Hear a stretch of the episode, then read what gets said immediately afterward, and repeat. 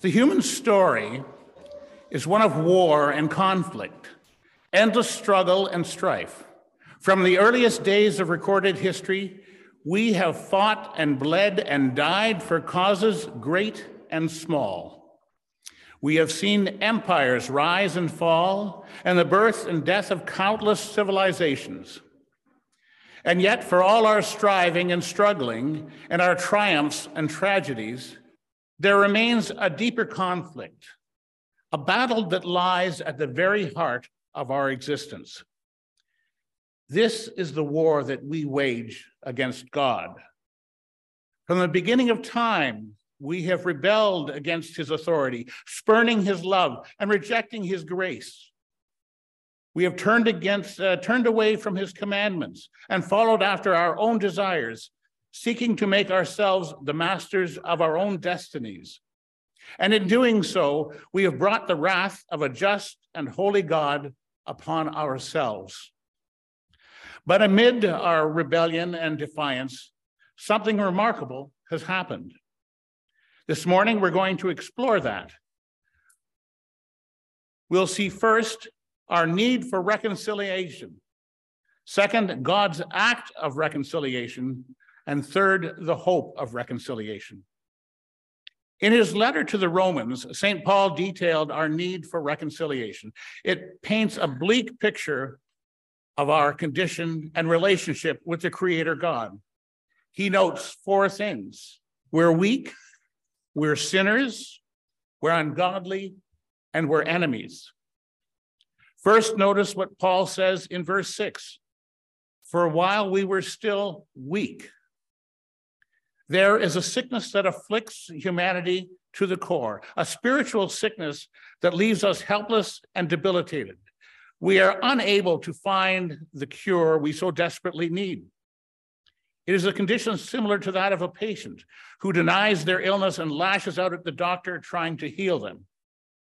We often turn a blind eye to our own spiritual decay, denying our need for salvation and rejecting the very one who can provide it.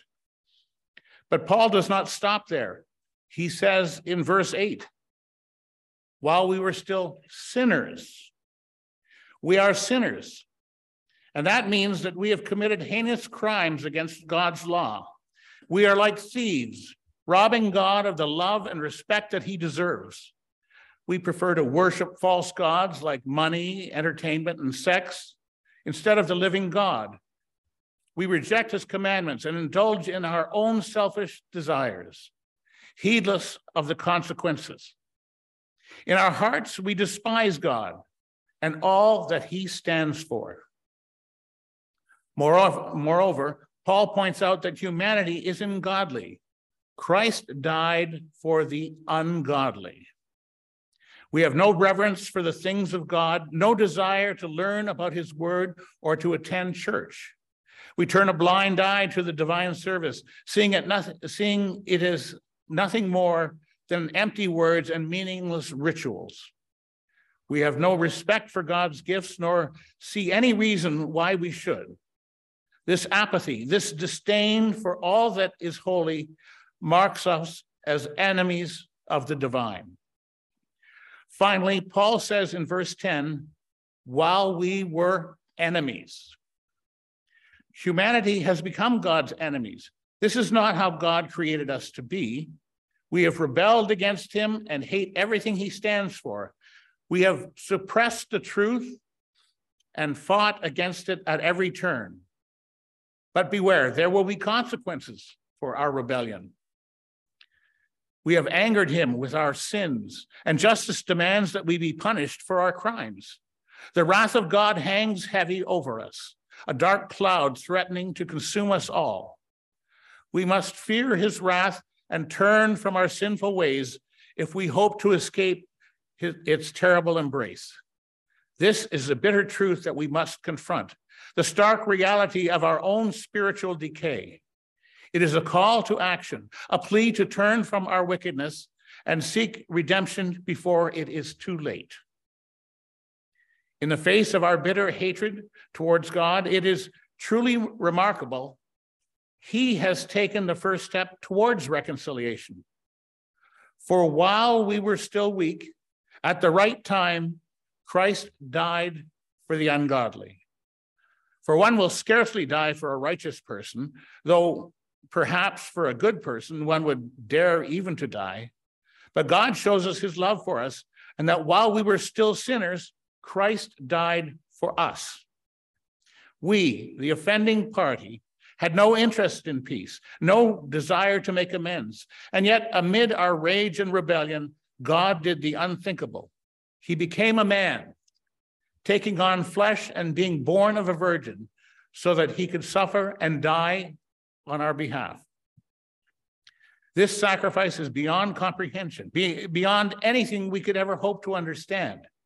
Who among us would willing, who among us would be willing to lay our lives for an enemy, for a hardened criminal who cared nothing for our well-being? And yet, that is precisely what Christ has done for us. He has taken on the weight of our sins, paying a debt that we could never hope to repay. Through his suffering and death on the cross, he has reconciled us to God, making peace where there was only enmity. Pardon me. In the eyes of God, we are horrendous creatures, deserving of nothing but wrath and punishment. And yet, in his infinite mercy, he has shown us a love that knows no bounds, a, a love that drove him to give his only begotten Son, that whoever would believe in him might have eternal life. We did nothing to earn this love, nothing to deserve the forgiveness and righteousness that Christ has won for us. And yet it is freely given, a gift beyond all measure. The sacrifice of Christ is the ultimate expression of God's love for us. It is the restitution for our sins, the atonement we could never hope to achieve on our own.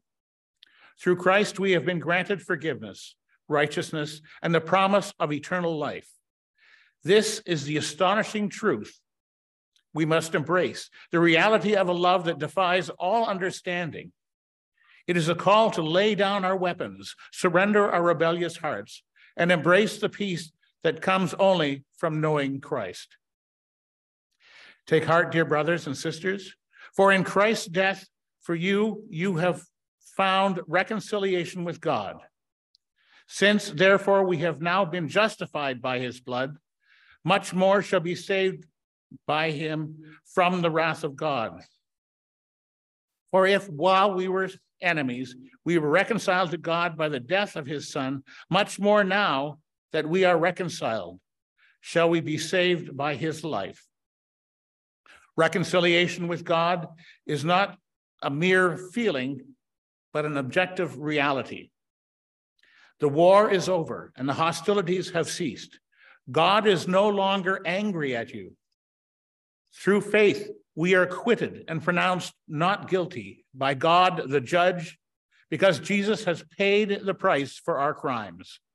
Our sins have been forgiven and we are reconciled to God. We have been adopted as his children and his Holy Spirit dwells in us. As we begin to love God and one another, we find delight in his commandments, and our peace with him leads us to be at peace with one another. Although this world may still rage against God, we need not fear. We are no longer enemies, but have been reconciled to God through Christ's bloody death on our behalf. We now have hope and confidence for the future. Christ has conquered the world and on the last day, justice will be served to all, and we will be saved from God's wrath. Jesus reminds us that we will face trials and persecutions in this world, but we can take courage, for he has conquered the world. We have the promise of victory and eternal life with God, for Christ has forgiven us and given us his Holy Spirit. Therefore, Trust that God will be with you and sustain you through whatever comes your way, whether it be suffering, sickness, mockery, or death. We need not fear, for Christ has paid our fine and justice has been served. Take comfort in the knowledge that we are reconciled to God and adopted into his family, and that we have the assurance of eternal life with him. In the name of Jesus, amen.